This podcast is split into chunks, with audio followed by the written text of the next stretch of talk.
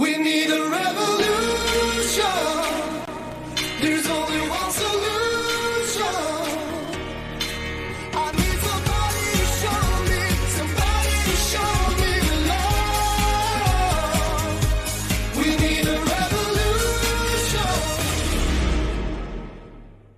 Hello and welcome to an Inform Life Radio on 1150 AM KKNW on this wonderful New Year's Eve. Um, I'm your host, Bernadette Pajer, and this show is brought to you by the wonderful, generous, supportive members of Informed Choice Washington, as well as Children's Health Defense. So we are here commercial free. We're bringing a few public service announcements, but we're commercial free, just bringing you information that you need to know. And we've done our best to try to keep you informed over this past crazy 2021 year. And we are going to be with you all the way in 2022. And I, I predict good things are going to happen um, in 2022. Um, my co host is here, Javier. Can I? Hey, there he is. Hey, Javier. Bernadette? Good. So Javier Figueroa, as, as listeners know, is our wonderful co-host now, and and he brings uh, a little extra touch of brains to our to our uh, dynamic duo here. But uh, you know, I'm really excited to announce that um, our our guest today for this first hour is somebody who also has a radio show. Her name is Patricia Finn. She is known as the Good Health Lawyer, and she is up in New York. Hello, Patty. Hello, how are you? Oh, we're I'm very. not looking very virtual. You are very virtual. That's okay. You know, every all things go these days. You know, we're all just scrambling. We're, you know, we're just your average people who stepped up to communicate. Right. Um, I'm trying to look a little more professional myself. I got an actual green screen so that my background looks a little better. And I've got a professional mic now, and I've got some insulation around me so that my sound might improve. And then in the studio, we've got the wonderful Nathan at KKNW, who's just a genius with the tech stuff. I just so grateful to him, you know. And and and Javier now has has set up some a studio down in his basement, I believe. Indeed, I have. Yeah, yeah. Um, so, and Patty, you're looking a little virtual, but we got you. You know, I'm in the kitchen at my house, so I'm not in my studio. But Yeah, if I yeah. was, I don't know, maybe it's uh, special. Yeah, yeah, yeah. It It's works. it's pretty It cool. works. Um, but you know, Patty has the Good Health Lawyer Radio Hour up in New York um, on Mondays at 5 p.m. a drive time. It's really pretty cool, and I, I like to play her sidekick once in a while on that show. She calls me her co-host, but I, I think of myself more of her sidekick on that uh, show. And and we cover amazing things. She's a great attorney, and we're going to dive into that. Uh, Patty, give some history here, and and and I want you to tell listeners about some of your wins. But before we begin, I want to tell listeners everywhere that today we would love for you to call in. It is New Year's Eve after a crazy year, right?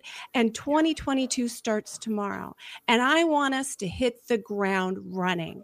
So if you've got a New Year's Eve resolution, that you are going to do something, take action, large or small, do something to restore freedom where you live Mhm. and to protect freedoms that are remaining and make sure all of this craziness never happens to us again. I want you to call into the show. So if you're watching, you're going to see it scroll down um, on the little banner thing that scrolls through. But if you're listening here, our studio line is 1 888 298 KKNW. Or if you're local, you can call 425 373 5527. And I'll repeat those numbers once in a while to get you to call in and, and join us on this New Year's Eve.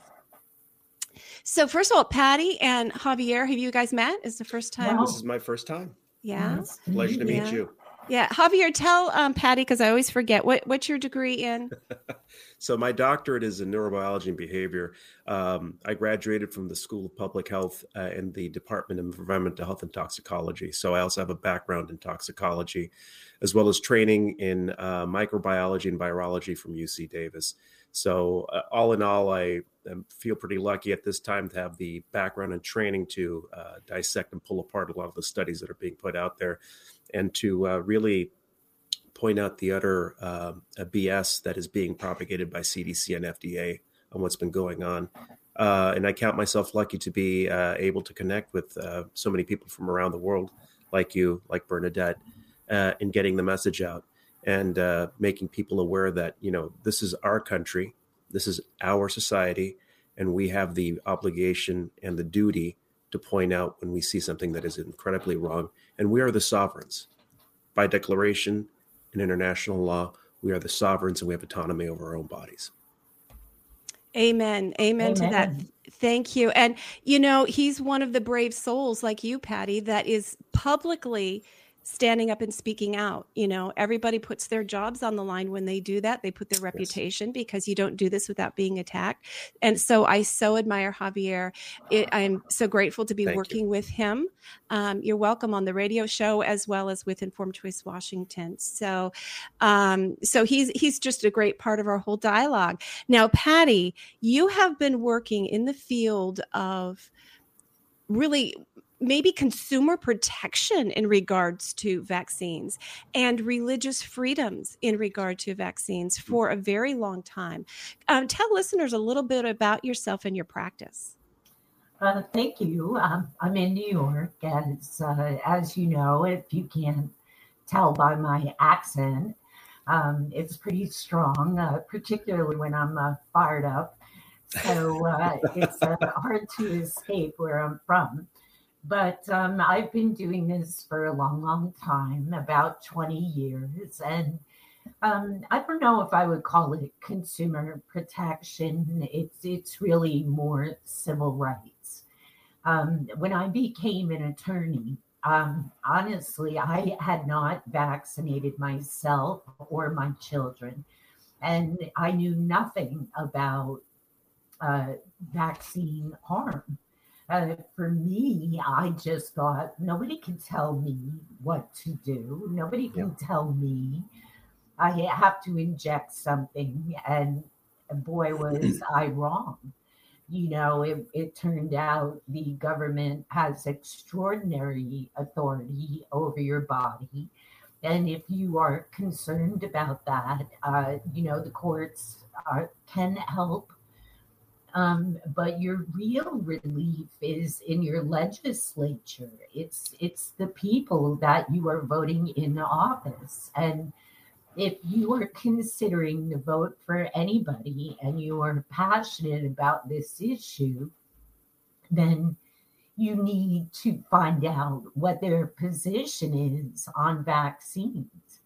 And if they are pro mandate and you vote them in and then you lose your job uh, because you won't vaccinate or your kids get kicked out of school, you know, you're out of luck. Um, the cases that we brought uh, traditionally were for children. And, um, you know, I, who doesn't love children, right? And I was saying to myself when I had my own children and when I started looking at this schedule, I was like, this is crazy. They're giving children 65 vaccines, or even, I think it's even more by more now. Uh, maybe it's 73 by age uh, 18. Mhm. And then if you go on to school in New York, you know, you get more. You get meningococcal, you get flu, you you know, it's it's just never ending. And you know, I was very idealistic. I thought, wow, you know, the Constitution protects us. But I'm here to tell you it doesn't. Mhm. Um, I don't know, uh, Dr. X, if you're familiar with um, Dr. Kheriaty at UC Irvine. He he just got let go. That's right. Because he filed that lawsuit. And you know, when you think about a guy like that, a medical ethicist, someone, you know, a brilliant doctor, and now he's facing repercussions about a lawsuit that he filed. You know, I, I hope that he gets his job back. and you know it's very very clear retaliation. Exactly. Um, Yeah. I was very very concerned about that. Do you know him? I don't know him personally, but I do know his uh, his case, and I just find it incredibly uh, ironic that a bioethicist uh, that is actually there to provide guidance on how to uh, you know balance the needs of public health with, the, with individual rights and uh, you know the protections afforded to by international law, all of a sudden is retaliated by UC Irvine, University of California system targeted this doctor and basically in retaliatory fashion took away his income his job.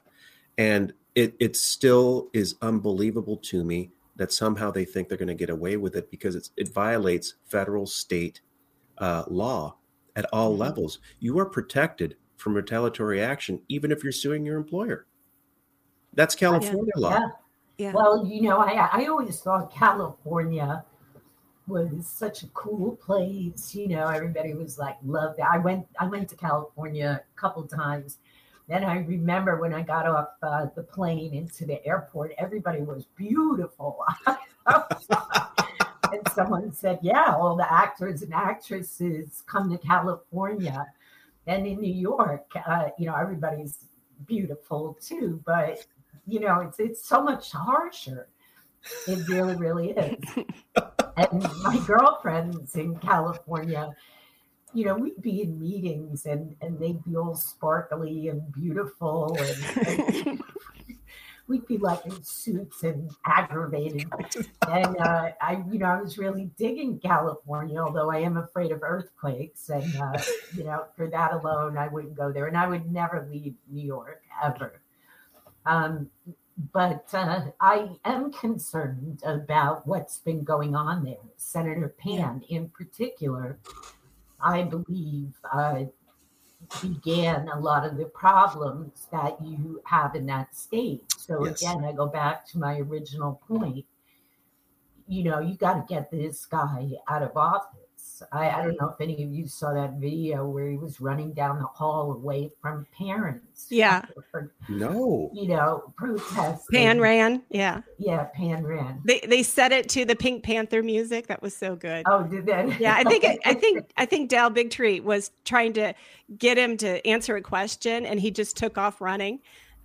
And they chased him down a hall and downstairs. I mean, it was hysterical. He wouldn't he wouldn't talk. Yeah, well, California leads the way in madness, you know, Yeah. but now New York, uh, I don't know, I think we've exceeded it. We Yeah. have a slew of bills uh, pending in January, and basically they'll allow the governor to lock you up yep if you are a perceived uh, threat. And, and there's no due process, nothing. So, Patty, um, when you say that they're pending for January, does that mean they're up for a vote, Yeah. or that these things have passed? No, they're they're up for a vote. So the people of New York need to get really active and contact their legislator and let them know, do not vote for this, right?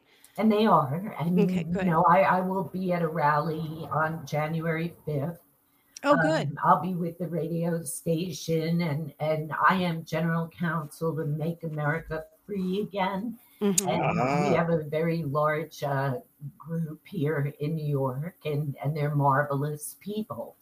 And uh, MAPPA has supported a lot of my cases. So maybe I should Mhm. tell you about those. Yes, definitely. Tell us Um, about those. We, we have a lot of litigation going on, and it's very exciting. And um, I, I would just start out by saying I have tended to avoid uh, constitutional arguments. Mm, Um, they don't they don't really work, and you know there's a long history of showing they don't work. right But what does work and and what is effective is the legislation. I mean, there are rules in place. Um, uh, in addition to constitutional protections that um, prohibit mandatory vaccinations. Uh, for example, in New York, we have a law that very specifically prohibits adult vaccine mandates. So how is it that the mayor and the governor and you know an employer or anybody else can can attempt to coerce an adult vaccine mandate that is against the law? Mm-hmm. So somebody uh, just asked me about NYPD, and yes, indeed, I, I have a case pending in uh, with NYPD versus uh, Mayor De Blasio, who's going to be excommunicated tonight at midnight. And yet, his legacy of uh, tyrannical mandates uh, Mm. is going to continue. We got news yesterday that the new mayor, Eric Adams, intends to continue uh, these mandates. And um, quite frankly, I was hopeful that he wouldn't, but it looks like he's going to. Wow. Um, how about we bring um, Liz Oh. on? Liz, would you uh, like to come on and, and talk to Patty about this issue? Hi, Patty. Thank you so much for all you're doing for the cause. Um, I'm in New York City and listened in yesterday to your court case uh, for Marciano NYPD. Um, I was extremely happy to hear at least the judge uh, complimented you a few times that he was impressed with you. My question is Will the NYPD Marciano case be amended to a class action lawsuit to benefit all of New York City um, employees affected by the mandate? Um, thank you, and I'm I'm really glad you listened. And I, you know, that judge is is a big judge. He's uh, I was I was kind of surprised he said that. Um, but you know, if you were listening, there were a lot of things that not even the defendants knew uh, Oh. about about the law. Um, am I going to amend it to a class? Um, I don't think so. And here's why I don't have to. I may bring in another plaintiff that is currently out of work. Um, but uh, for me, I, I think these putative classes or these big class actions, they don't really, they're not, there, there's no need. And here's why. If I win for Detective Marciano, I win for everybody. Do you understand, Liz, what I mean? If if I the totally law understand. violates, Mhm, uh, yes, I understand. yes, Are and- you going to potentially bring another NYPD, um, someone on leave without pay? Because I know the judge said basically, how does this affect Marciano when he's not on leave without pay? He's still being paid. So you're going to bring someone who's on leave without pay, correct? I'm thinking about it, and uh, there have been people proposed, but let me, you know, respectfully address that ruling. Um, my opinion was a, a federal judge in in the Southern District of New York was not going to give me a temporary restraining order, no matter No what against the mayor of New York. Uh, even though the state court had done so last week. Temporary restraining orders are hard to come by. I mean, I've gotten several of them, which were shocking. Even when I read them, I, I couldn't believe my eyes. Her goal is, of course, a preliminary injunction. But the judge, I believe, was incorrect when he said that because Detective Marciano was still working, he was not suffering irreparable harm. Hmm. And he limited irreparable harm to pecuniary, to financial. Do you remember him saying that? And Yeah. I responded saying it's not a pecuniary matter Right. it's a constitutional matter, which is what landed me in the federal court. The, the fact is, if you have a right under the statute and that right is being violated, then you have a due process right. And if Detective Marciano's rights are being violated, then so is everybody else. And the, the judge had said, you know, well, the detective could sue. or at least that's what the defendant said. But I made this point, Liz, that um, the detective cannot sue because these vaccines are uh, pre- preempted from liability under the. Pregnant. So no matter what happens to you, you could have a vaccine and your head could pop off. Your building, uh, your business could be destroyed, and you have absolutely no way to recover any damages. And this is not a surprise because it's the same for children. One Yes. of the things we were going to talk about tonight is a little girl named KM that I represented in vaccine court. Now, this little girl got a flu shot and she had a heart attack and died. So don't let anybody tell you that they're safe. Um, it took me 10 years to try this case. Wow. How I even held on is is unbelievable because if you knew what was happening to me at my firm, you know, we were being cyber attacked, Yeah. Harassed, I mean, endlessly. But through the grace of God, you know, I managed to hold on. But and and prevail. I believe there's only been one other child ever compensated in vaccine court for this type of death. And the Patty? death benefit is two hundred and fifty thousand dollars. That's it. That's all she gets. Yes. So is that um, decision by the um, VICP, by the Vaccine Injury Compensation, um, I'm not pulling the words up correctly, program, right? Yeah. Um, is, is it readable? Because I know often in the cases that become public, we're able to go read and we read the science that showed that there was um, uh, there was the the likelihood, if not certainty, that the injury or death was caused by the vaccine, and and so the science is often very precedent setting. Right. Um, is yours? Uh, is this case public to be Oh read? yes. It's Oh, uh, good. It's 51 pages. Wow. Okay.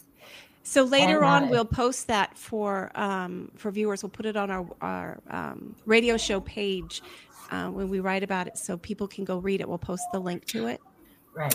I have a Okay, so- quick quick question, and I, I don't know if uh, this was addressed in your uh, uh, when you spoke to the judge. Uh, these va- these I I don't call them vaccines. I call them inoculations. That's the appropriate term. Uh, they're not. They don't prevent disease, so they do not classify as vaccines. Uh, they're inoculations and they're gene therapies.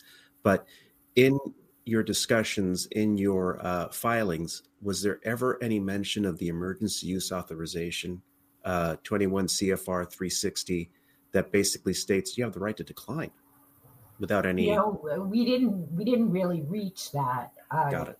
yesterday, but it's in my papers, and you you hit the nail on the head.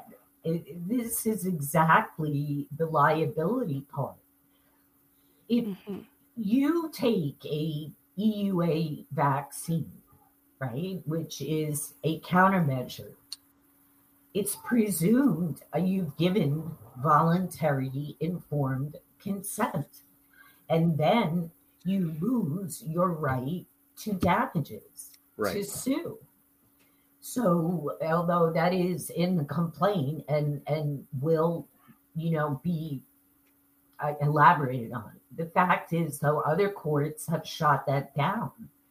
They there was an Indiana University case, I think, or it may even have been UC Berkeley or UC Irvine.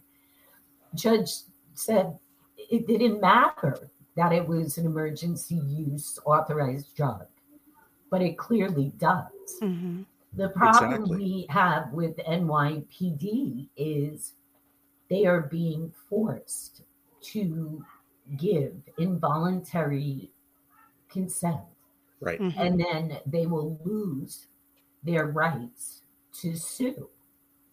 And I don't think, I, I don't know, Liz, if you were there, I don't think the judge knew that.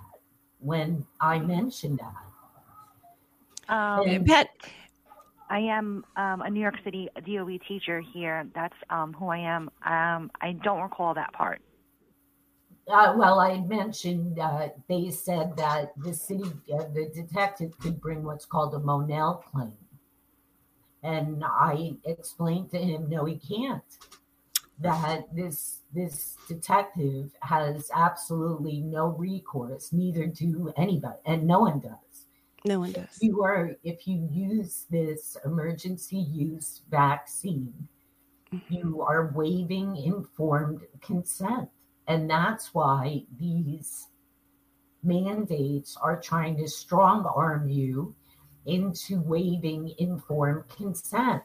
And that is the, the ultimate problem here is you can't take a public health mandate for an emergency use drug that requires informed consent and then turn it into an employment mandate and enforce it through an illegal order.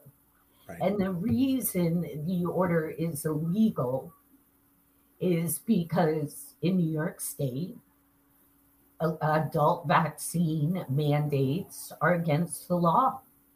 And I think the judge got that. I mean, I, I'm not quite, Yeah. I don't want to 100%. he got that. You know, a I, lot of I agree people are- completely.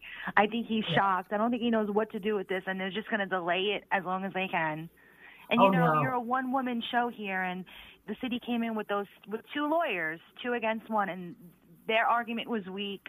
I was really insulted at the fact that they said that you know Marciano wouldn't be homeless. Like, how can you make an assumption that he wouldn't be homeless? You don't know what his mortgage or his rent is per month. You know, I'm a teacher Yeah. on leave without pay, and I have a notice to to quit from my landlord. You know, so how dare they say that he won't be homeless?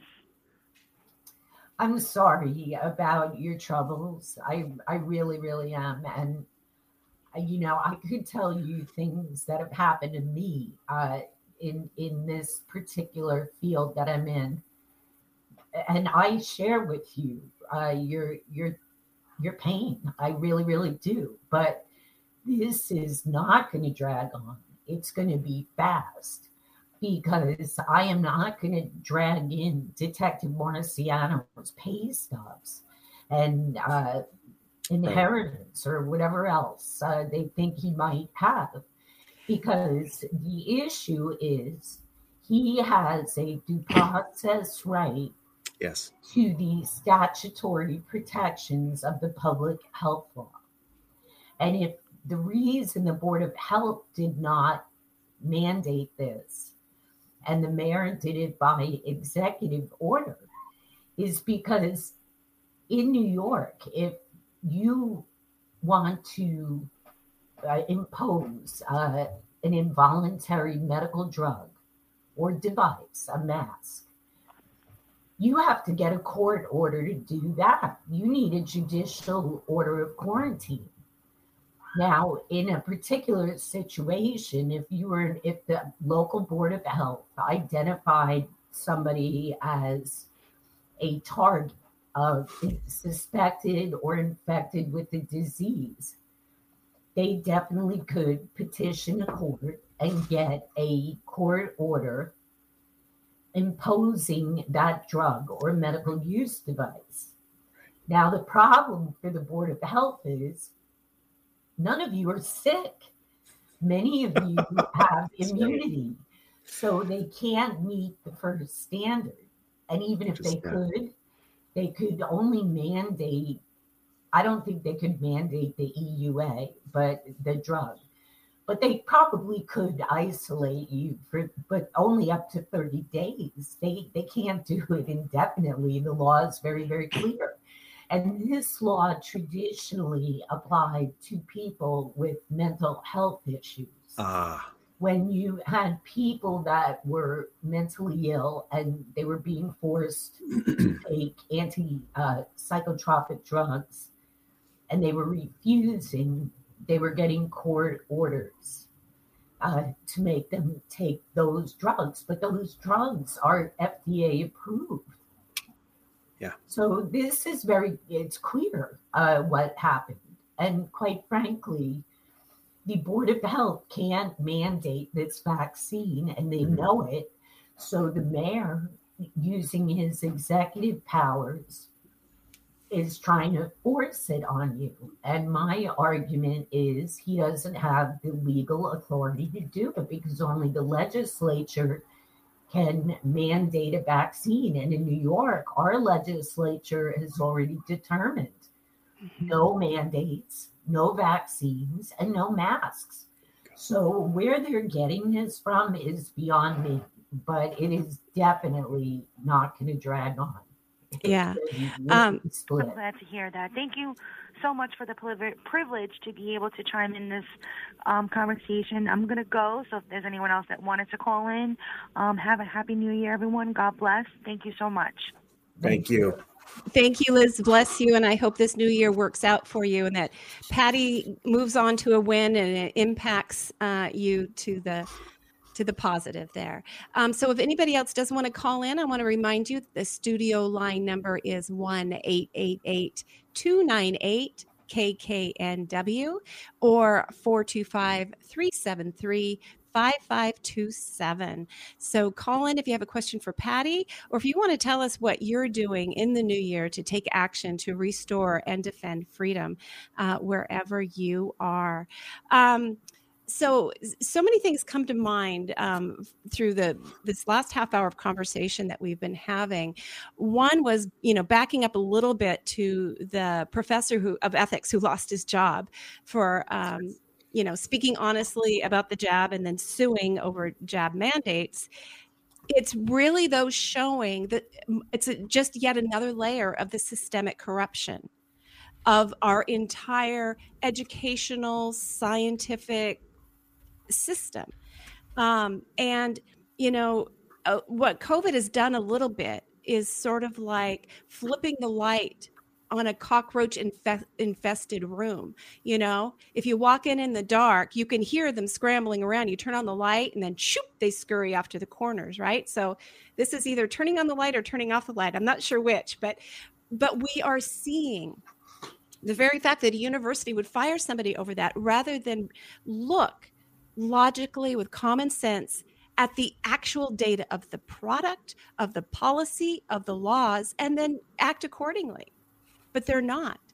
So that shows that corruption, that the universities are owned by the pharmaceutical industry.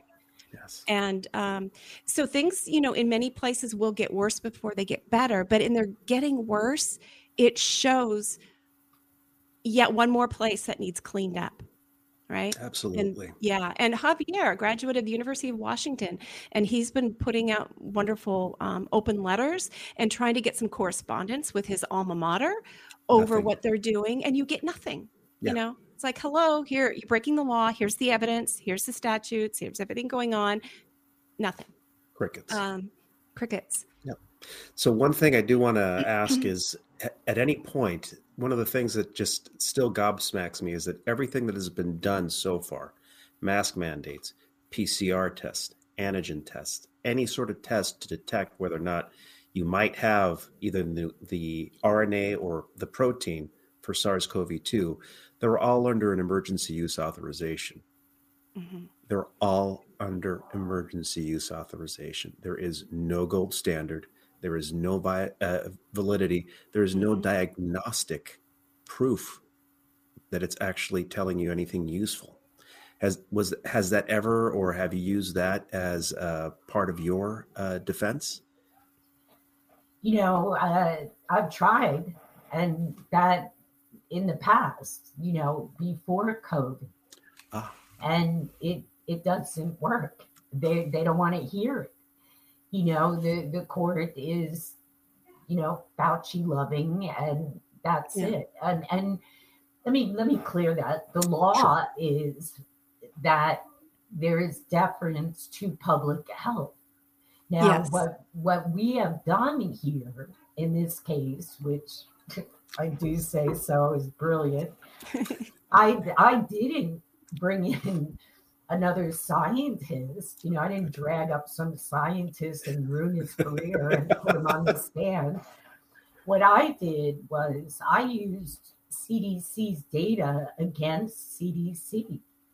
And yeah, and they kept trying to, you know, say this is a battle of the experts. And I kept saying, no, we have the same expert as them. Yep. And my expert is CDC. And CDC is saying you have a 99% survival rate. Mhm. Now, under the state law, in order to mandate a vaccine, or let, let me let me rephrase that. In it, let me let me take it back historically. In 1990, uh, 2019, we had a measles outbreak. Oh, that's right. Yes. and there was a, an executive order that prohibited all non-vaccinated children from public places. Now, I'm like the budget eight hotel of lawyers. Okay, we don't have a lot of money. We don't uh, have rich uh, lawyers, white shoes, you know, the whole thing. It's nothing like that. I mean, we are really nitty gritty. So uh, here I got this executive order and I get the government's papers. If if you actually read the government's papers, they sink themselves. I took the papers into the courtroom. I this took me 15 minutes. I held it up. I counted the word epidemic 25 times. And I said to the judge, they're saying we're in an epidemic. And then I said, they say we have two measles cases. And I asked him, is that an epidemic? And he said no. And he struck it down. now, the executive law that the mayor is relying on is the same law. And it defines in New York State, it doesn't define epidemic, but it defines a disaster Right. as a- an epidemic. There is no definition of epidemic in the state law. Now, CDC did have, and uh, CDC did have a definition at one time that you needed a 7.7% mortality rate to be declared an epidemic. That's gone. That's gone. Yeah. So I said to the judge, if I have a 99% survival rate, what's the hubbub? Where where's the disaster? Where is the emergency? And you know, I will bring that up. Uh, In addition to the EUA, and in addition to the fact there is no an emergency, but my prediction is that this this court will never reach that question. Right. They will rule on the statute, and I I I'm right. I mean, English is English. The law says no adult mandates. Yeah. Now the Hey- children are definitely at risk, and we need to address that. Yeah, definitely. And we're dealing with that here in, in Washington State, which we'll talk about in a bit. But it looks like we have Anthony from New York City on the line, and he wants to ask a question um, about class action, the people, and de Blasio. So, Anthony, are you there? Hi, yes. Hi, Patty. Good evening. Hey, how you doing, Anthony? Good. Um, yeah, so I've heard that um, a, a lot of people are talking about um, single plaintiffs versus class actions. Um, class actions don't seem to be um, that haven't been as successful in the past for this sort of um, case. But in lieu of, in, in view of what's been happening in the courts recently, where they're trying to limit people that are similarly situated, they're trying to like push it back down to plaintiffs. Um, what's the possibility of having a class action against the city, against the body? Now that's uh, that's an excellent question. Yeah. Um, the the similarly situated has never been challenged up until Wednesday. Right. That that was really the first time that you know it was challenged. And i said to the judge well if it violates my client's rights it violates everybody's rights. But he wasn't buying that. And primarily because he wasn't going to give me a temporary restraining order against the mayor you know in 10 minutes. And i don't think uh, it was that unreasonable. Right. um, he the the standard uh, for the temporary restraining order is irreparable harm, and he narrowed it to Detective Marciano. And I don't, as I said in the beginning, respectfully, I, I don't believe that's correct. But he's the judge, Yeah. and and I have to I have to work within the construct of the law and what the judge wants. And the judge was very clear. He made a lot of uh, really good points, and I'm 100% ready to attach them. The fact that Anthony, uh, Detective Marciano, uh, does not have his temporary restraining order, it, it doesn't really change anything with respect to the ultimate decision Mhm. that will be given. And if I prevail in demonstrating the public health law in New York State prohibits adult mandates, and then I'll add in, you know, EUA, novel coronavirus legislation, uh, public health law 2020 requiring a judicial quarantine. I mean, there there's a lot of ammo there when Anthony, uh, when Detective Marciano wins, everybody wins. Yeah. Everybody wins. Right. One of the um, did- even it's sort of like when you have a, a finding, uh, a judgment in your favor. Sometimes the enforcement is just as hard to win. So even if you get something that's similarly situated, um, you know that there's a lot of pushback in the enforcement against particular classes versus having a class action of the whole city against the um, Look, I'm I'm not uh, I'm not big on class actions. I'd rather have root canal than a class action. I don't really see the need. If if Anthony wins, everybody wins. Yeah. And let me let me give you an example. In the case of Roe v. Wade, okay, I think it was in the fifties, you had a mother that wanted to terminate her pregnancy, and the court uh, did not rule on that until four years later. Right. And that baby is alive. She's alive today.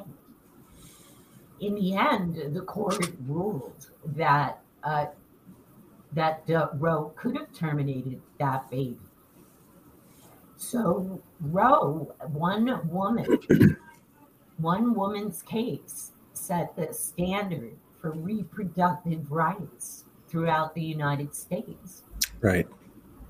So she didn't get a temporary restraining order either. In my case, I did not focus on the constitutional claims that Roe raised. And constitutional claims are complicated. You know, and, and the courts are striking them down right and left. You know, people keep going in the court saying, I have a right to breathe and I have a right to bodily integrity. And the courts keep saying, no, you don't. No, you don't. So, you know, how many times are you going to bang your head against the wall? What, what we have in New York is a statute and legislation that prohibit adult vaccine mandates and prohibit the use of, of masks and uh, vaccines. So you don't need to reach the constitutional claim. Do you Yeah. understand, Anthony? Yeah, there's a group that's um, that says that they're raising funds to do a class action. Would you take that on? I would, I would take on a case for one person similarly situated to others. That is not a dead stick.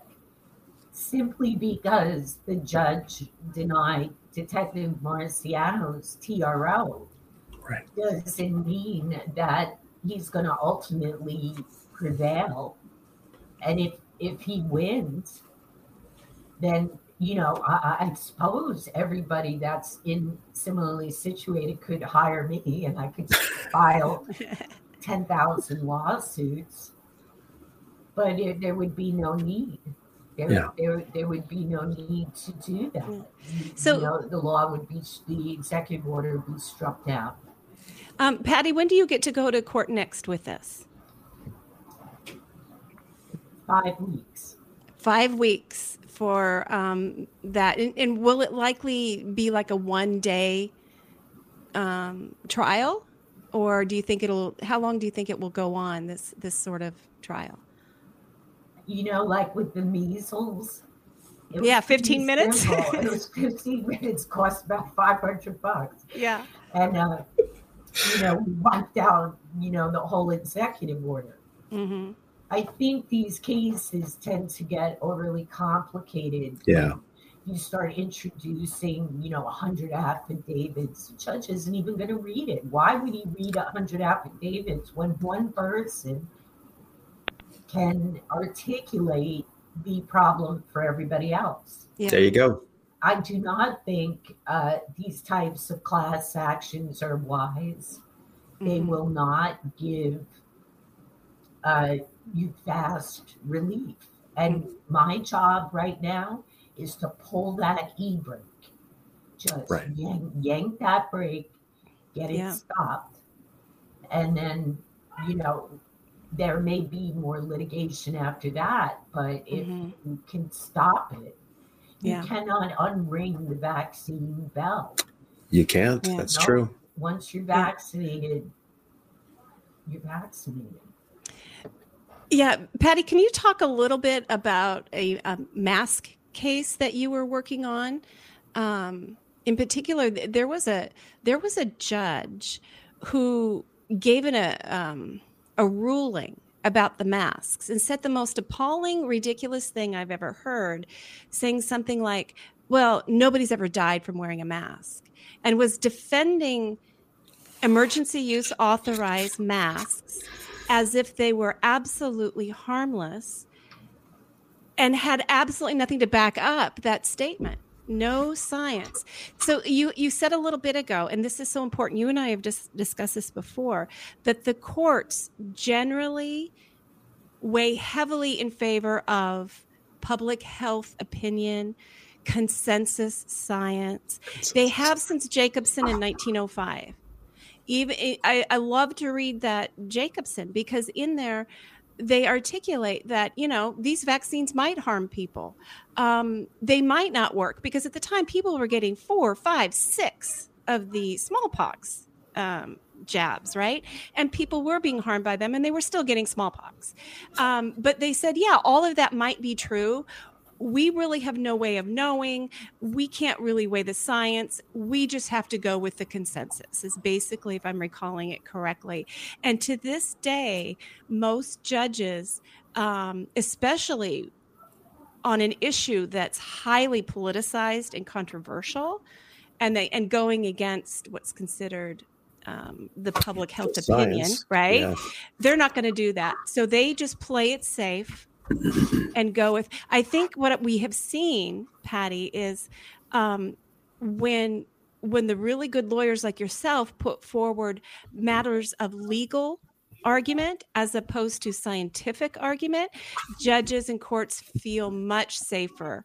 Um, saying, okay, yeah, you can't require that because it's unlawful, not because the science doesn't support it. Would that, do you think that's fair? No, you you nailed it on Yeah. that head. You know, let me let me tell you a little bit about Jacobson's consensus. Okay. The the judge brought that up the other day.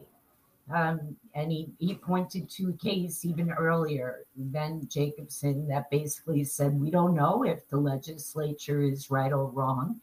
but it's common knowledge, uh, commonly understood Okay. that vaccines uh, work.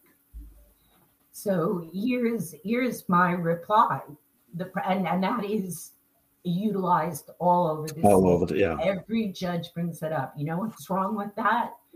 We don't have consensus medicine anymore.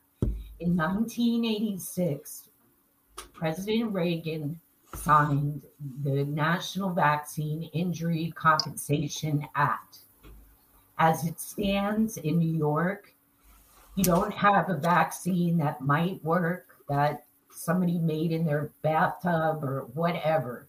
This stuff is FDA regulated up the wazoo Right. and it is it is totally regulated and licensed so it is no longer subject to consensus the vaccine act placed the responsibility and the authority for these vaccines under the secretary of health and human services. Okay. so, although Jacobson and the case Viemeister, which talked about consensus, mm-hmm. have a lot of valid points in them, I am a particular fan of Jacobson because Jacobson says you got to have an epidemic, you have to have an emergency, you have to imperil society. Well, how is a 99% survival rate and yet imperiling society. The second thing Jacobson very clearly said, well, it's five things. They said it had to be, the vaccine has to be necessary, harm avoiding, proportional, non discriminatory, and fair. And you know, judges or the courts are are really got blinders on. Mhm. Nobody is is really looking at that. No. What- Interesting. yeah, what they're doing is they're running in and they're saying, I have a constitutional right and you can't make me.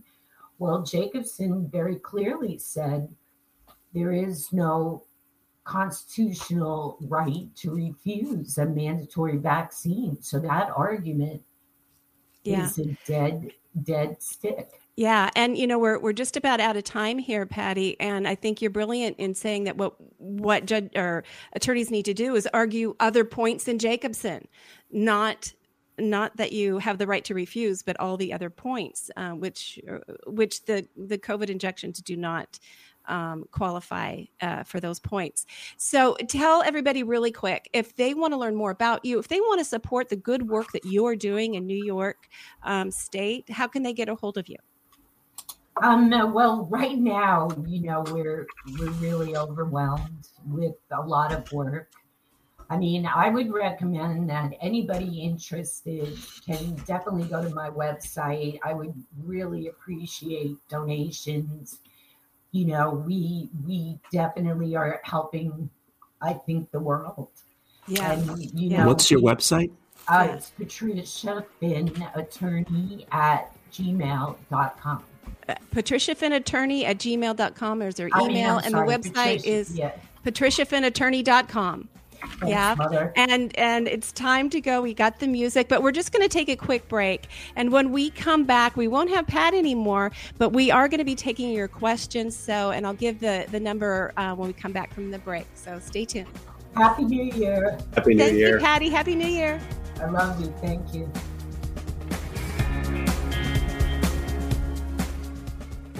Hi, I'm Lyn Redwood, president of the nonprofit Children's Health Defense. Our chairman, Robert F. Kennedy Jr., and our entire team are devoted to ending the epidemic of illnesses and disorders plaguing our children today. Through legal action, we're working to hold industries and government agencies accountable and to establish safeguards to prevent further harm. We're working overtime during this COVID 19 crisis to keep you informed about the politics and science of rush vaccine candidates. Freedom and our children's futures have never been more in jeopardy. But we can succeed. With your help, we can stop the devastation and give our children and grandchildren the healthy future they deserve.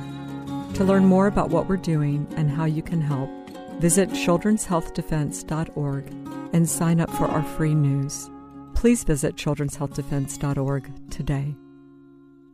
Are you suffering from a sinking feeling that the COVID 19 pandemic is being blown out of proportion and that nothing in the news is making any sense? If so, then there is a fact based, science driven news show designed just for you. My name is Del Bigtree, and I am the host of The High Wire, the world's most trusted news source in digital media when it comes to accurate, science based reporting on the COVID 19 pandemic. From COVID 19 vaccine development to mask mandates, school shutdowns to job layoffs, The High Wire goes beyond providing you with the most accurate, evidence based investigations. We send you links to the sources for all of our reporting so that you can further your own investigation and come to your own informed conclusions.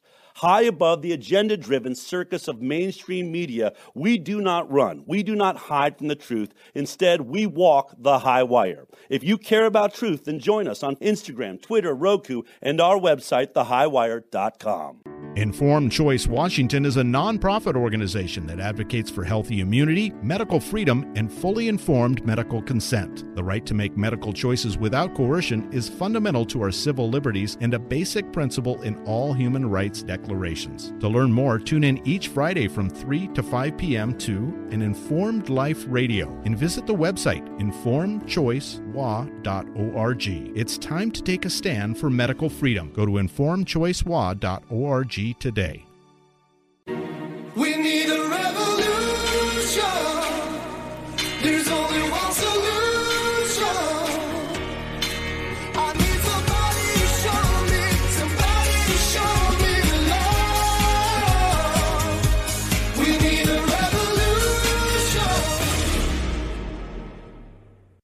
Welcome back to an Informed Life Radio on 1150 AM KKNW. I'm your host, Bernadette Pajer, here with Javi- Javier Figueroa. Hey, Javier. Hey, Bernadette. Happy New Year's Eve. Happy New Year's Eve to you too. Yeah, it was great having Patty on, Patricia Finn, the good health lawyer that uh, in our first hour, she's doing amazing work. She's such a fighter up She there is. in New York. And I I love having somebody um, that's, you know, finding ways forward uh, to lead us into the new year. And all over th- this great land of ours, there are attorneys that are stepping up and doing what it takes. You know, used to be we made a lot of jokes about attorneys in the past, you know. Um, everybody, you know, there's no such thing as a good lawyer, right? Well, that's not true. There right now, I think that attorneys are our saviors, and I would say the kind of the evilest people on the planet right now um, are people who work in these advertising agencies that are being hired by public health departments to try to promote uh, products uh, with fraudulent advertising. What do you In- think? Indeed, and I have to agree with you 100% there. One of the things, or one of the uh, movies that I would recommend everyone watch is A Man for All Seasons, uh, in which um, there's a discussion uh, about, you know, what what is the purpose of a law and what are the purpose of laws. And uh, I think in the interaction they they said, you know, w- you would cut down all the laws in order to, uh, you know, basically, uh, so you could actually go after the devil, in essence. Wow. And then the, and the response was, and once you cut down all the laws, what's going to protect you from the devil? Exactly. Right. And Yeah. that was, you know, it's quite telling. Laws are there for a reason. We've Mhm. instituted them. There's many Mhm. years of law and law uh, cases. And, you know, that's the important part of why you want to be involved in your legislative process and choosing the right legislature and making sure that you've got the people that are Mhm. going to work for your interests. And I guess, you know, people can always make the argument that, well, we're doing it for the public good. We're Mhm. doing it to, you know, basically ensure that everyone's protected. Okay, there, there, there's there is a limit to everything, which means that you have to balance the Yeah. pri- the primacy is individual liberties and individual rights. That Mhm. is part and parcel of what founded this country Mhm. and the law has to reflect that and yeah there is a responsibility for the community to make sure that you know we we do no harm that's Mhm. common law first do no harm Yeah. which is also reflected in the hippocratic oath it's amazing Yeah. how they coincide right so you have to balance that out Yeah, we we definitely do. And um, what we're seeing, of course, is all of the policies are being driven by absolute uh, dominance and greed and control by the pharmaceutical industry, who Correct. want their brand new products to become standard of care. Um, you know, but you know, th- this is New Year's Eve, and we're gonna we're gonna talk about positive things. We're gonna try Absolutely. to stay. Although I, I, I tell you, I'm going to share something. First, let me give out the phone number because we want people to call in.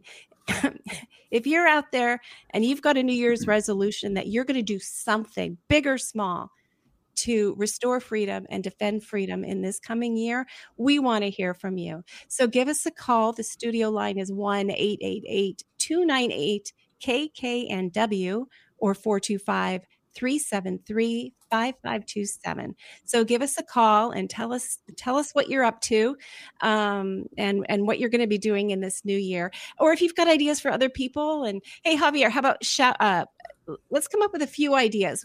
What can people do? And in fact, as you as you say a few things, I'm going to go ahead and share. I have got a tab here that I'm going to share with people. You, what are you going to do in the new year? One is I'm going to apply the principles of common law. So currently, the vast majority of law that is occurring in this country is called statutory law. Mm. But there's also something from uh, English common law that is Mhm. applicable throughout the United States as well, and the Mhm. courts of record, which have are basically to enforce both common law and statutory law.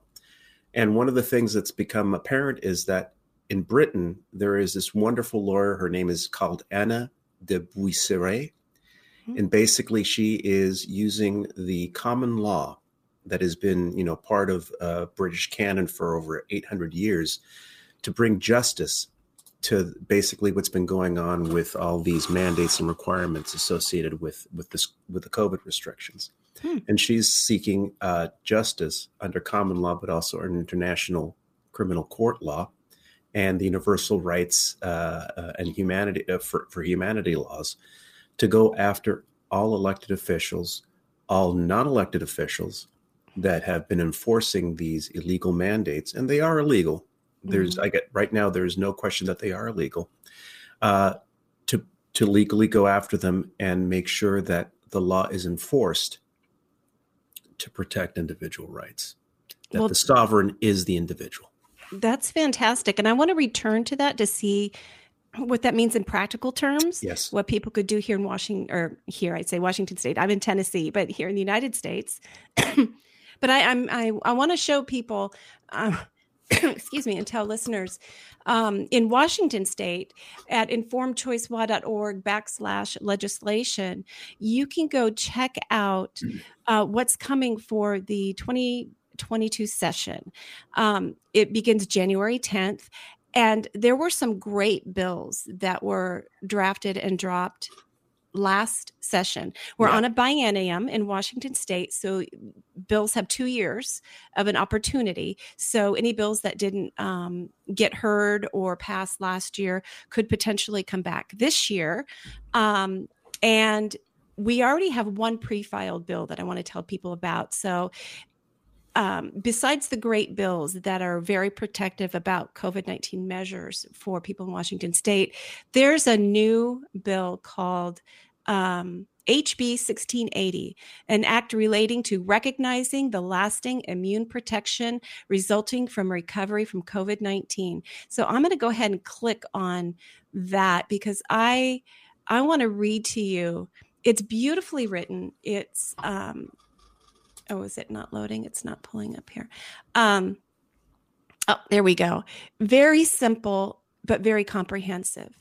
Yes. So it, it states the legislature finds that the immune protection gained from a prior COVID 19 infection is at least as protective against COVID 19 as a COVID 19 vaccine. It is therefore declared to be the policy of the state that there is no rational basis to treat individuals who have had previous COVID 19 infection differently from individuals who have received a COVID 19 vaccine. And then point two is any statute, ordinance, rule, regulation, policy, or practice by a public entity, private business, or place of public accommodation that is inconsistent with subsection one of this section, um, which is what I just read, um, is hereby declared null and void. The state of Washington fully occupies and preempts the entire field of requirements related to the protections in subsection 1 and 2 of this section. Political subdivisions of the state may enact only those laws, ordinances, and regulations that are consistent with this section. Local laws, ordinances, and regulations that are inconsistent with the requirements of this section may not be enacted and are preempted and repealed, regardless of the nature of the code, charter, or home rule status of the political subdivision. Isn't that beautiful? Isn't that just, oh, it just made me so very happy. Yeah. Um, let's see. I think I stopped sharing. Um, That's- that's working. I'm going to go back. Yeah. Um, yeah, it was just beautiful. What a gift. What a great end of year gift to find. So I encourage if you go to our website, you'll find a post about it. and there's a direct link that you can click on and go tell your legislature what legislators what you feel about it. Um, Absolutely. and while you're at it, email the the three bill sponsors and say thank you for for filing this. It's going to need a lot of support, and it really Yes. should be bipartisan support, right? Agree. You know, this isn't a, a Democrat, a Republican, a conservative, or or or liberal issue. It is just scientific fact that there's like more than 140 studies showing how strong natural immunity is, and it needs to be incorporated everywhere. Agreed. And now, and you know, the, the latest studies coming out of Israel show that uh, natural immunity is 26 times more protective than the 26.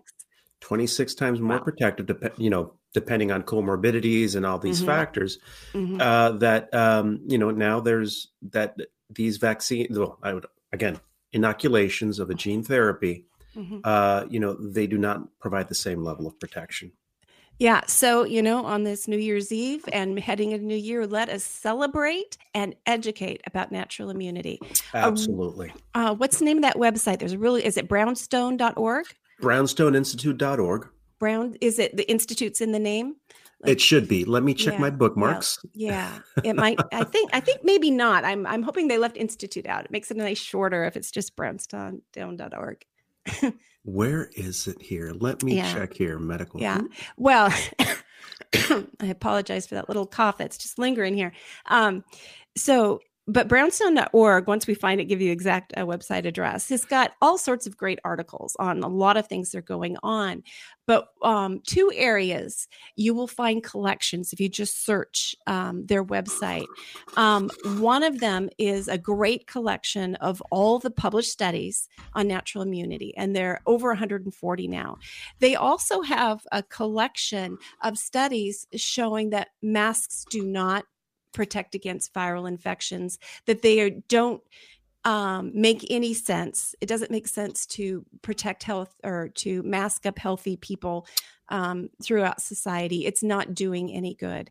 Um, so it's wonderful to to go find those collections um, there. So we're going to celebrate that. We're going to celebrate educators. We all have to become educators, and where you you see this coming year, where you see something that appalls you, I want you to to. Uh, I get this from an old friend of mine. Don't look at it as something bad. Looking at look at it as an opportunity, right? Correct. So, like that professor of ethics we talked about the last hour that was fired um, for standing his ground and now filing a lawsuit against his employer at the university Yes. against their vaccine mandate. That is appalling, true, but it is also an opportunity to expose the pharmaceutical capture of university sys- systems. Because when they're doing something that's both illegal, unethical, and violates common sense when you actually read the science and Exactly. everything, it's yet exposing. And that's what we need to happen because we can't fix things unless we can see where they're broken. Exactly. And again, this is actually, you know, it, uh, every every crisis is an opportunity, and this is actually showing all the weak spots that we need to shore shore up, and also all the Mhm. weaknesses inherent in some of the what I call the um, uh, under the color of law Yeah. uh, sort of approaches that uh, a lot of corporate uh, groups are using. They're Yeah. cloaking themselves with what they with the you know basically saying this is the law. No, that's your not. interpretation, but it's not. Yeah, it's and they're not. using Yeah. that and pushing it forward. So Yeah. that's what we have to expose right now. Really Exactly. it. And it, it looks like we do have Jody in Seattle calling in with a resolution. Hi, Jody. Hi, thanks for letting me call in. Yeah. Well, what are you, what are you going to be doing this new year? Well, I am working on my health, right? I think that Mm-hmm. COVID has really just emphasized that I need to do better. Um, Right. I had a lot of stuff happen, like car accidents and stuff that I've been recovering from. But I feel like this last year or so with COVID, it's been like, okay, we got to do better, right? we Yes. got to do better. So that's what Yeah. I've been working on. And the other, the, the, two step thing, more nat, like I'm learning more about natural ways of health, right? Mhm. I'm supporting my body naturally. And really tired of when I go to the doctor and be like, oh, here's the medicine. No, I don't want that answer. Right. what, what are alternatives, right? So I'm Yep. really Right. learning more about that, and I'm going to continue doing that. Well, uh, Jody, thank you so much for that, for your call and for passing that on. Yeah. Really, job number one for all of us is to look Mhm. after our individual health. And I think it's it's great that you were the first caller with that resolution because if we're not healthy, yay, um, you know, we can't go on to fight the good fight and Exactly. and um, and to help others. So thank you so much for that. Yeah. You know, Yeah. Thank you. and I love the um, the expression that oh oh it'll come to me the wonderful I've had him on a guest several times and I my my brain is just uh, went sideways on it Not But- Jack, right? No. Gaeta my Dr. Michael Gaeta um, nature first drugs last right Yes. so exactly. right yeah we we all know that we are literally made of this planet. We are a collection of cells and a collection of bacteria more bacteria than human um Mhm. more and, and viral and fungal and everything else. We're this big pile collection. We are not made of of, of pharmaceutical products. No. nobody was born onto this into this planet into this life pharmacologically deficient. They might Yep. have been born nutrient deficient right? Mm-hmm. But not pharmacologically deficient. and if we want to be mm-hmm. healthy we have to look to the earth because only the earth provides the real building mm-hmm. blocks of our cells you know? And so right now that but that's not profitable for the medical industry that thrives on selling drugs and selling sickness you know Correct. so so And, you know- good on you you know, I- go ahead jody I, I still think that they have their place, yes but I think that we've ignored way too much more, and it's really made us Mhm. very unhealthy as Yes. people.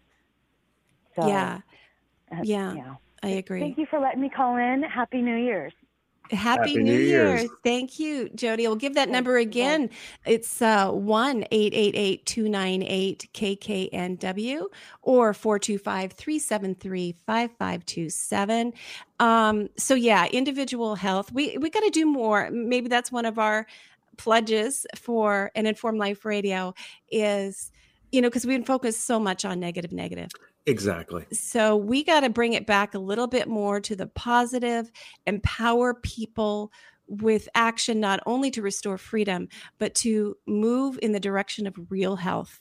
Exactly. Yeah. We quit feeding the monster. If we if we feed ourselves healthy and we stay healthy, we quit feeding the monster that's trying to take over our lives. I'm so glad you said that because right now we have an opportunity here to create the society we want to have. And that means that we have to start creating parallel uh, systems that compete against the corporate systems. Yes. And more and more, I'm hearing more and more. Now, I heard um, the AFLDS, the America's Frontline Doctors, they are working on a, a like a nationwide system of clinics. You know, so you could go get, you know, where first do no harm really means something, and fully informed consent means something, and they're not afraid to to look at the whole cornucopia of healing choices um, to provide you with um, what's needed. And I'm hearing from a lot of doctors and nurses that have lost their job or stepped away from their job in order to start something new. Yes. Um, and that's very, very exciting as well. Yeah. And the other thing we have to remember is that you know a lot of the licensing that happens with medical boards with with people that receive licenses to practice medicine Mhm. in any of these states that they're all under a particular uh, jurisdiction, and one is of course the um, uh, the Federation of State Medical Boards, which is Mhm. a very powerful organization that basically grants or at least uh, provides uh, the ability to either uh, receive or take away a person's license. What I want to call people's attention to is that uh, our our good friend uh, Dr. Uh, Jack Lyons Weiler sent a letter to the FDA and sent a letter to Dr. Chaudhry, uh, Yes. the, the CEO and president of the Federation of States Medical Boards, asking him to support the letter asking for the resignation of Yeah. one of the FDA uh, members for gross negligence. Because And this is in regard to ivermectin. and this is in regard to ivermectin. Yeah. And this is something that's very important for people to understand.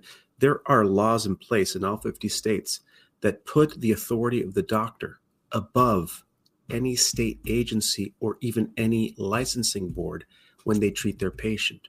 Doctor patient confidentiality is paramount, and that relationship is inviolate, you know, by, Mm. by custom and by law now. And basically, what FDA basically did is they got in the way of the doctor saying, I think this is going to help you. Let's Mhm. try it out. And they basically said, No, you can't have it. You can't have it. right and you know and as we know that nation uh, countries around the world i believe we're up to 32 countries 32 either the entire country or portions of the country actually it have adopted as their official um, medicine for covid ivermectin plus c d zinc and other things they've kind of gone the way of exactly what our government which supports pfizer all the way um, Yes. very frustrating i want to uh, i want to show you and um, and show our listeners audience just a little bit here of something have you seen the uh, let's see chrome tab let's go over to the canadian covid care alliance have you ever heard No.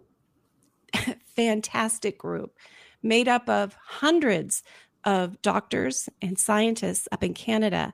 And they have put together an absolutely brilliant, it's about 38 minutes. I'm going to play, I think, just a little bit of the opening here. Perfect. Um, and it's all about the Pfizer clinical trial. But what I want uh, listeners and viewers to do is, and we'll put link. If you go to informedchoice.org, you're going to find um, a post with links to all this. You need to share this with everybody, with your legislators, with your doctor. This is so important. I'm going to see if I can get and this. why to- they do more harm than good. Hold on. We're the the Pfizer inoculations for COVID-19 and why they do more harm than good. We're the Canadian COVID Care Alliance, and our alliance of over 500 independent Canadian doctors, scientists, and healthcare practitioners is committed to providing quality, balanced, evidence based information to the Canadian public about COVID 19 so that hospitalizations can be reduced, lives saved, and our country safely restored to normal as quickly as possible. We support the doctor patient relationship and personalized care, There we go. informed consent and treatment options, free and open scientific discourse, and safe and effective vaccines. We'll begin with the most important premise in medicine first, do no harm. The federal, provincial, and municipal governments in Canada have a responsibility to protect the health of Canadians as well as our charter rights and freedoms. Any medical interventions approved by Health Canada must first be proven safe. Due diligence and research, as well as adherence to the established protocols of the doctor patient relationship, informed consent, and scientific inquiry, are essential to carrying out that responsibility. And Javier, that's exactly what you were just saying, Yes. right? So that's in Canada, it's in the United States, it's in most countries around the world. This is um, this is the case. I'm going to play just a little bit more. Deviating from those practices, causing harm, and failing to disclose risks of harm is negligent at best. It's important to understand the hierarchy of scientific evidence. When you're talking about proving things to be either safe or harmful, you need to rely on the best evidence. As you can see from the table on the right, a randomized control trial is level one evidence, the highest form of evidence there is. Considered the gold standard, and it's the only way to prove that something is true.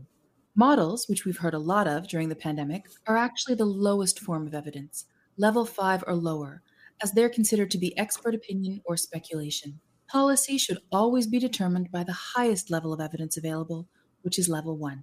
So, first, we're going to talk about Pfizer's original trial report that came out in December 31st of 2020. It was published in the New England Journal of Medicine and it showed 2 months worth of safety and efficacy data. It described how the trial started with over 43,000 people divided into a treatment group and a control group. Now, for two months, they followed them to see who developed COVID 19. The report claimed that the inoculations were safe and showed 95% efficacy seven days after the second dose. But that 95% was actually relative risk reduction. Absolute risk reduction was only 0.84%. Many people don't know the difference between relative and absolute risk reduction, so we're just going to show you what that means.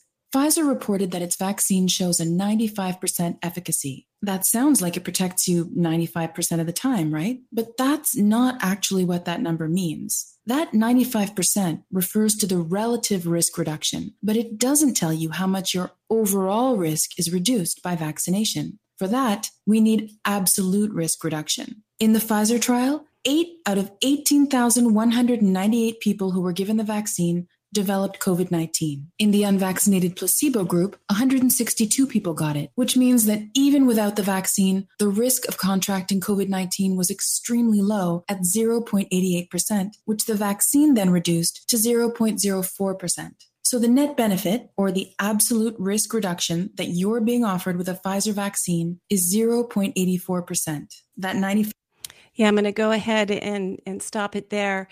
It um it goes on. I mean, that's just the very beginning of of the introduction to this. So the the first um, deception of what Pfizer brought forward and what the FDA boasted of is 95% protection when we can see that really it only barely reduce your risk. But then they go on to even explain further those numbers and how um, the the people working in the clinical trials were allowed to determine um, so many things that were it, they became it was um, subjective instead of objective right? They could decide whether or not somebody was sick or not and whether to test them or not um, to declare them having caught covid or not.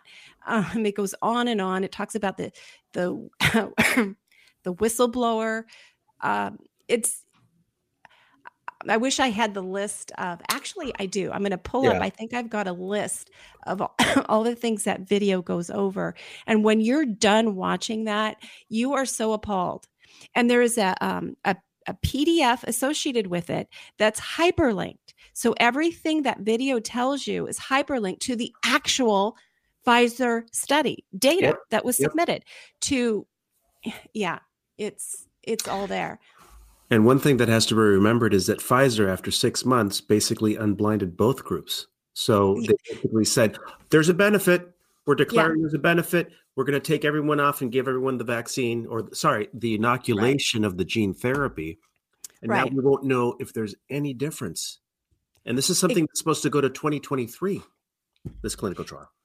Right, and the the video completely covered that. So um, I'm going to go ahead and pull up here so I can read to you. Um, is there somebody else? Okay, um, I'm going to do this again.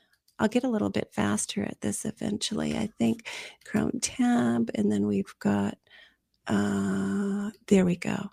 So um, in the PDF, oh, I've lost it now. There Here we go. Nope, that's not it. Uh, there we go. Yes. Is that it? There we go. Okay. Summary, overview. So, what you will learn is about ARR and so absolute risk reduction and relative risk reduction, Pfizer's six month data report, um, there was an increased risk of illness in the vaccine group hmm um, and an increased risk of death in the vaccine group. It's That's just right. you you have to watch it to see, and I mean it's all there. They explain what went wrong. Um, they didn't, as uh, Pfizer did not follow established protocols. They did not. They had misleading demographics, mis- Exactly. um, inadequate control groups. They d- they lacked biomarkers. That section blows me away because all they did was check to see if people were having Mm-hmm. an antibody response to the spike proteins their bodies were generating. They didn't look at the people's blood to see are they forming clots. You know, there's there's a whole list of biomarkers they could have been looked at to see if these products were causing harm. And they knew even before they administered these products because of the history of mRNA, yes. um, right? Mhm. And what they already knew about the spike protein, they knew there was a very real possibility of blood clots, of myocarditis. and of all these remember. October twenty second, twenty twenty, at Mhm. the I think it was either the VRBPAC or ACIP meeting, they actually listed twenty two potential side effects that Mhm. included Guillain-Barre, thrombocytopenia, stroke, Mhm. um, thrombotic events, strokes event, stroke events, Guillain-Barre, uh, epilepsy, and death as the top 12 in their 22 symptoms associated Yeah. with it. This is something that they knew about. So when you actually read the documents from the FDA and they say no new symptoms, Mhm. they're basically saying, well, we've already listed the 22 most likely. We just didn't Mhm. find any new ones. Mhm. So you have to be very careful with the language. They're being absolutely correct in terms of statutory law, where they're saying there's no new symptoms, but the Mhm. symptoms that have already listed on there are bad enough, including death. Yeah, exactly. Hey, did did this um follow you to the the Rumble video? I want to It's still there, but it's not playing. If Okay, I'm gonna I'm gonna go ahead and um, do it. see if you can hear this. Oh, there's gonna be an ad. I don't know. I don't know how to skip skip the ad. Close the ad. There we go.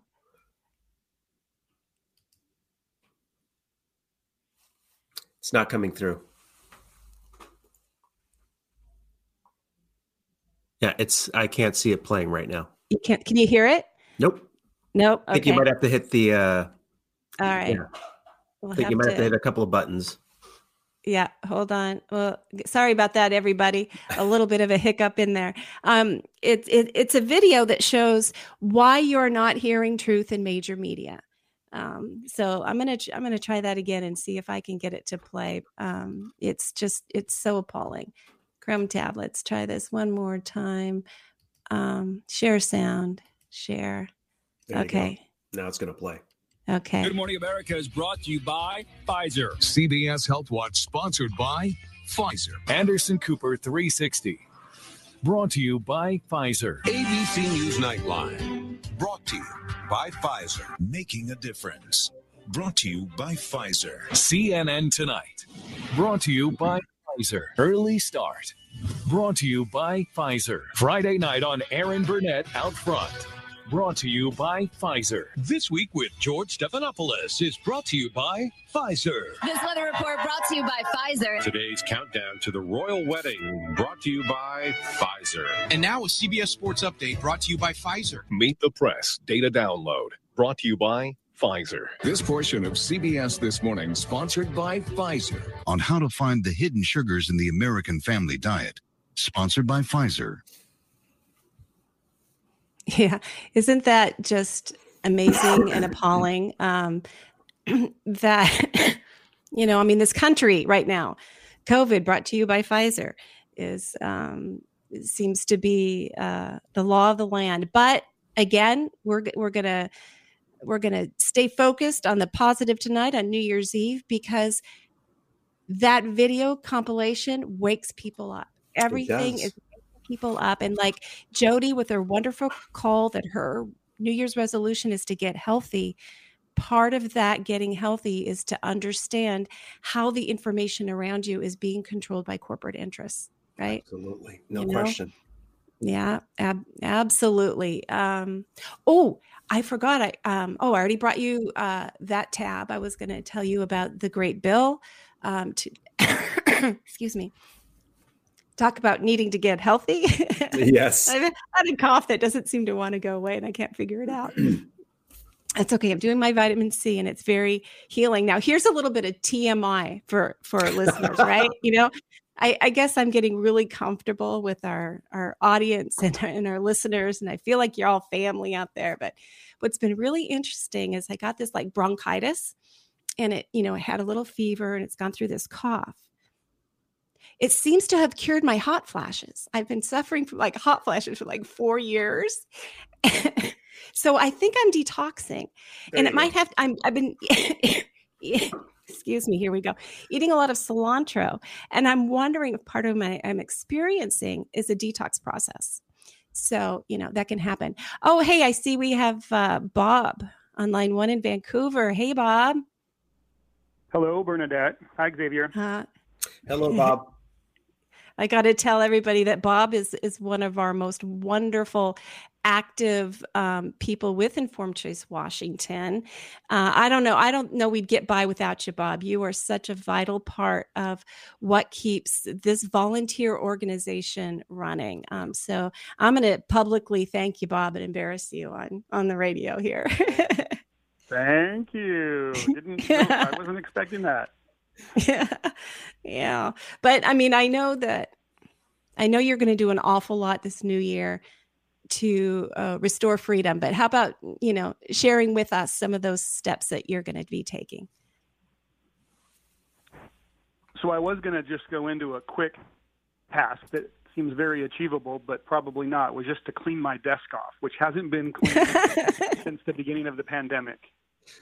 It is deep. Uh, I've got so many articles and newspaper clippings and letters to legislators that I just don't know where to Yeah. file them. But uh, Yeah. I did want to go into a general idea. It, it'll be a general goal for 2022, is to continue looking for uh, talking points and messaging that uh, other people who haven't been awakened yet will understand. And and I have two cases just today that struck me. So one of uh, my uh, family members has recently been uh, made aware of the High Wire radio show with Del Bigtree, oh. uh, no, Mhm. TV show, and so she's now even reading the RFK book on Fauci. Wow. wow. And she, she and, and so she can't read it. She's so scared. She's scared of the information in there. And oh I, I just think it's, it's- Yeah. I try to imagine somebody who is watching Mhm. CNN all the time and then being given Mhm. this book. It's like no way. Yeah. You know, just so much disbelief.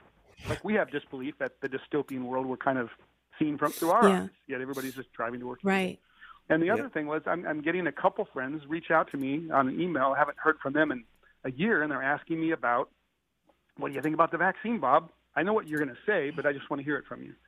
And I just, Yeah. I, I've worked on some language to be able to reach out to them, and I just, I hope it wasn't so shocking like the Fauci book that it could Mhm. at least get them to take one fact home with them. Mhm. And anyway, I think that that constant messaging is what I'll be working for in conversations and public interactions, in letters, especially to legislators. That's it. Yeah. That's all. Small task. That's all. Yeah. That's all, right? Full time task. And, and that's fantastic. You know, um, I think, Bob, you and I and Javier, we know so much. Um, I, I would say that actually, Bob, you and I have been in this even longer than Javier because, Yeah, you know, you were sort of, COVID woke you up to a lot of things that you had no idea. Bob and I entered this eyes wide open and I was in the, in this game, as it were, even before Bob. Um, what continues to astound me is how many people are absolutely still oblivious to what we know to the corporate capture who's who still believe that what the news announcer says is actually news rather than the press release that was issued and then not fact checked at all or not investigated. Um, how many legislators just trust what they're being told? And because we feel like, gosh, everybody must know by now because we, with our world and our resources, we're swimming in information. Exactly. And we have to remember that most of the world is swimming in misinformation. We've got the good stuff, but Yeah, and the sheer You know, it's- quantity of information Yeah. going their way.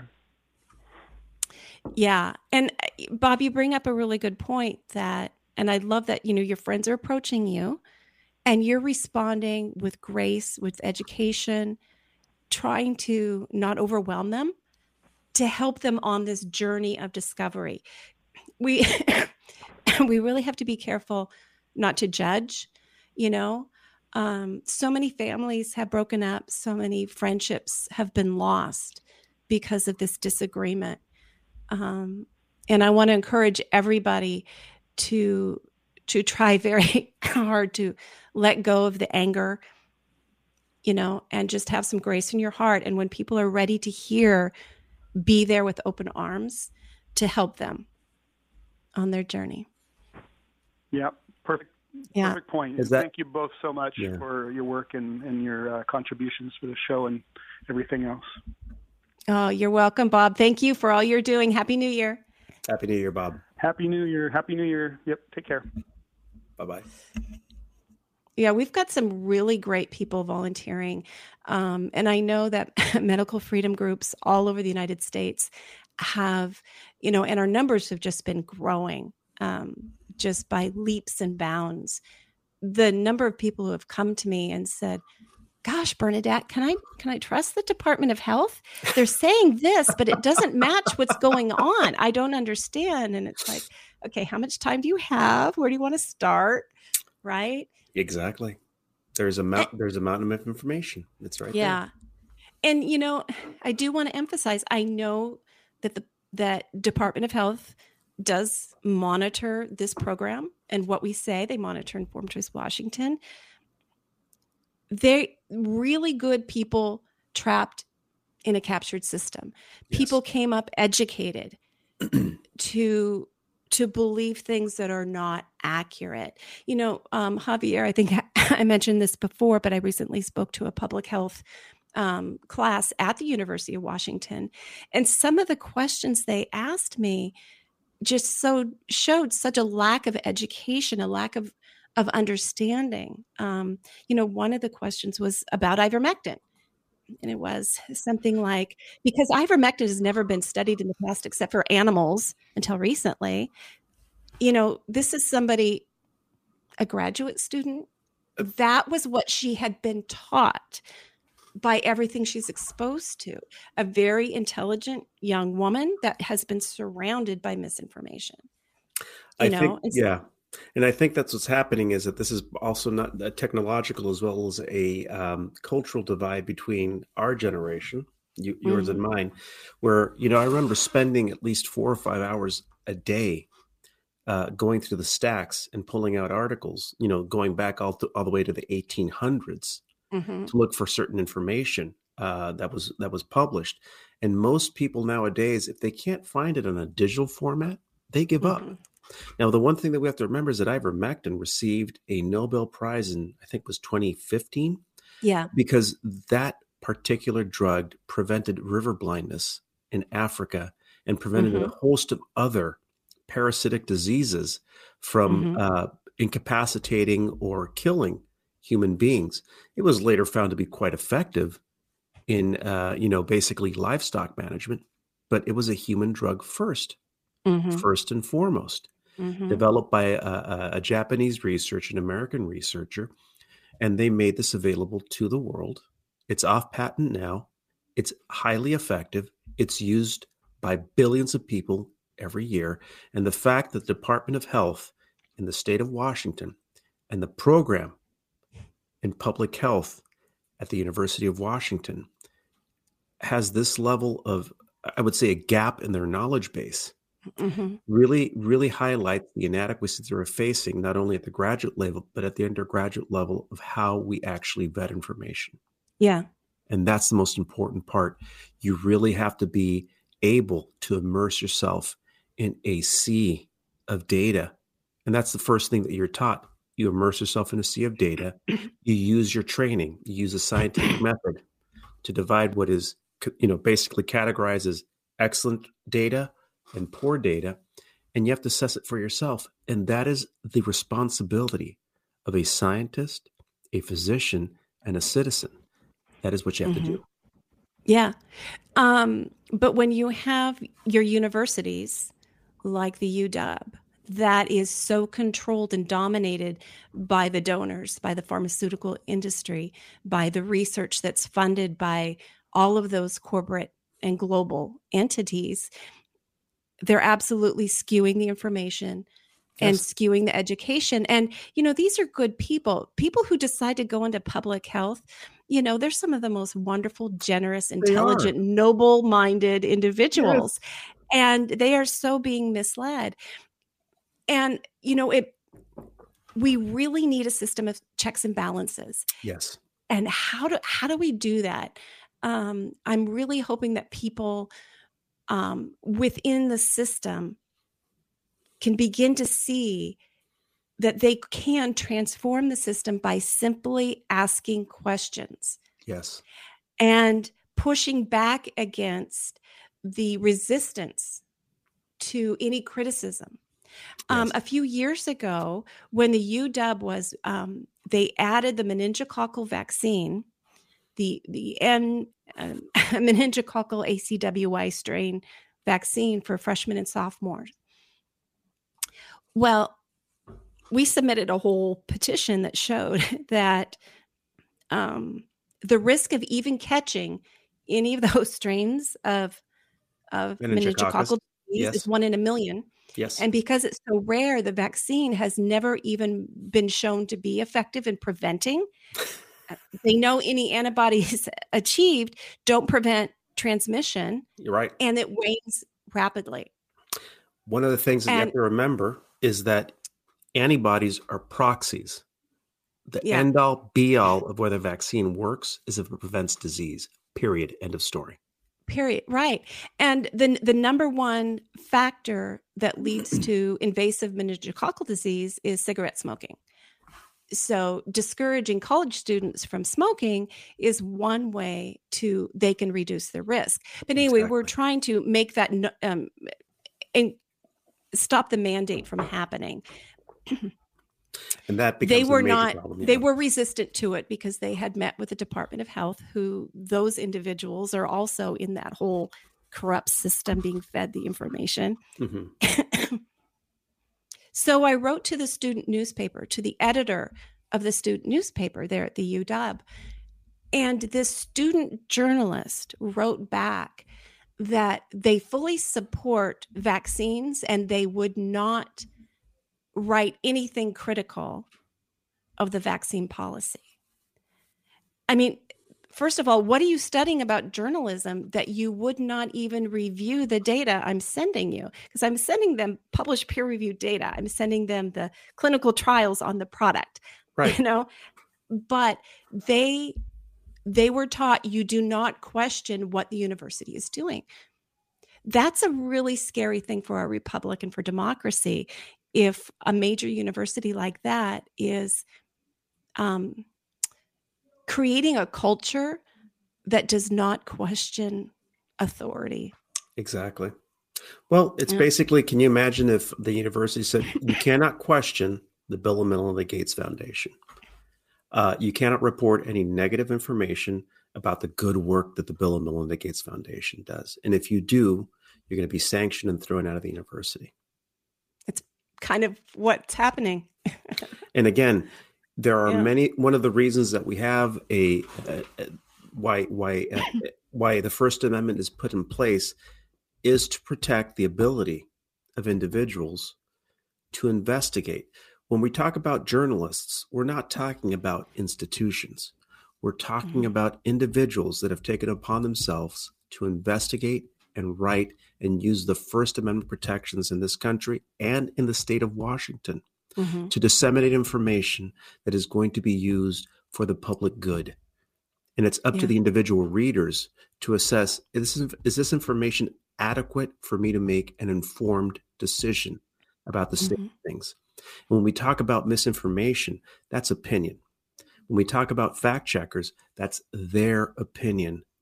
You have, and that's why it's so critically important for people to understand and learn, and why education is so important and using critical thought and the scientific method to discern BS. Right. well, you know, it's really interesting because there's a course at the University of Washington uh, on misinformation and it's got it's got BS in the title. And I can't Yeah. remember what it is. It's something like how to spot BS or something, you know. Yeah. And um it was quite popular because it, you know, had a, a you know, Pretty catchy odd- title. A pretty catchy title. Yeah. And I went to a presentation by two of the professors. And one of the examples that they were giving of how to, you know, tell good science from bad science, good information from bad information, they gave the example of Dr. Andrew Wakefield, who's Oh, one of my on. heroes, the very first guest on an Informed Life Radio two years ago when we started this show. Yeah.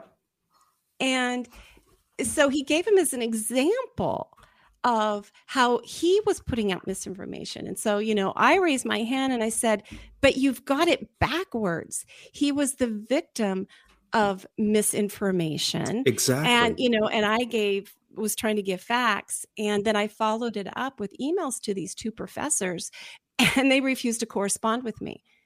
I said, you're, everything else that you were, everything you were presenting was accurate as far as how you tell, but you did not apply your methods or principles Yes. to to the example that you were Yes, given. exactly. Um, because they were so believing that our beloved Dr. Andrew Wakefield. That's that's the brilliance of the pharmaceutical industry. If they want to make an example of somebody and take them down, they do it well. And we've only got a couple more minutes, so let's end it on a positive note.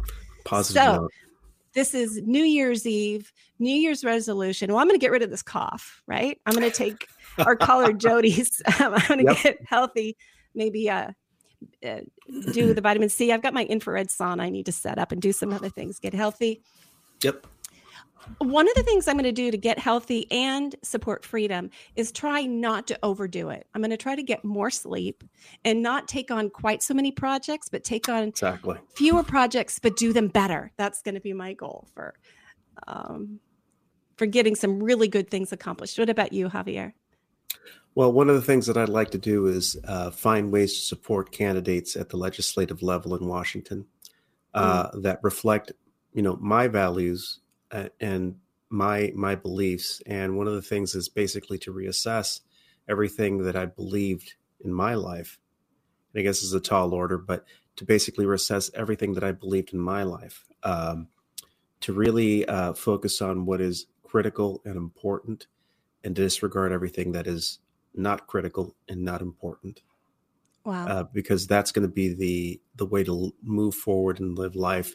We have a a steep hill to climb, but I I believe that the, you know, as individual people in this country, when we actually support our communities, when we believe in the founding principles that provided us with these opportunities, we can accomplish miracles that transform not only our community and our state and our country, but provide a, a guiding light for the world as well. So that's that's what I'll be focusing on this year.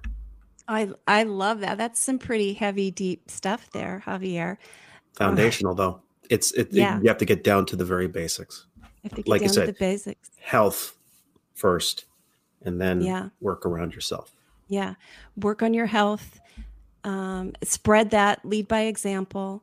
Yes. Um, try it, it. In a way, it's a it's a little bit like a matter of faith. We have to try to match our actions to what we really believe. We don't always do that. Sometimes we, even in our personal lives, we we choose what's um, financially more expedient rather than what really represents what we believe about how the world should be. Yeah. So, And it looks like we have Oh, a caller. yeah, it says Evelyn wants to say thank you and she truly appreciates all your hard work. Thank you, Evelyn. I'm sorry we're out of time. Maybe you can call in next week. So, um, Javier and everybody, have a very happy New Year's Eve. Stay safe, stay healthy. We will see you next year on an Informed Life Radio, 11:50 a.m. KKNW. Bye now. During this unprecedented response to an infection outbreak, it has been made very clear that shutting down lives and businesses is not sustainable or repeatable. We've also learned that it's unnecessary. Treatments exist and always exist. For 99% of the population, nutrients and oxidative therapies that support the immune system and improve symptoms are always available to address viral infections. For the less than 1% who need more, inexpensive, unpatentable drugs can be added to the nutrient therapies to improve outcomes.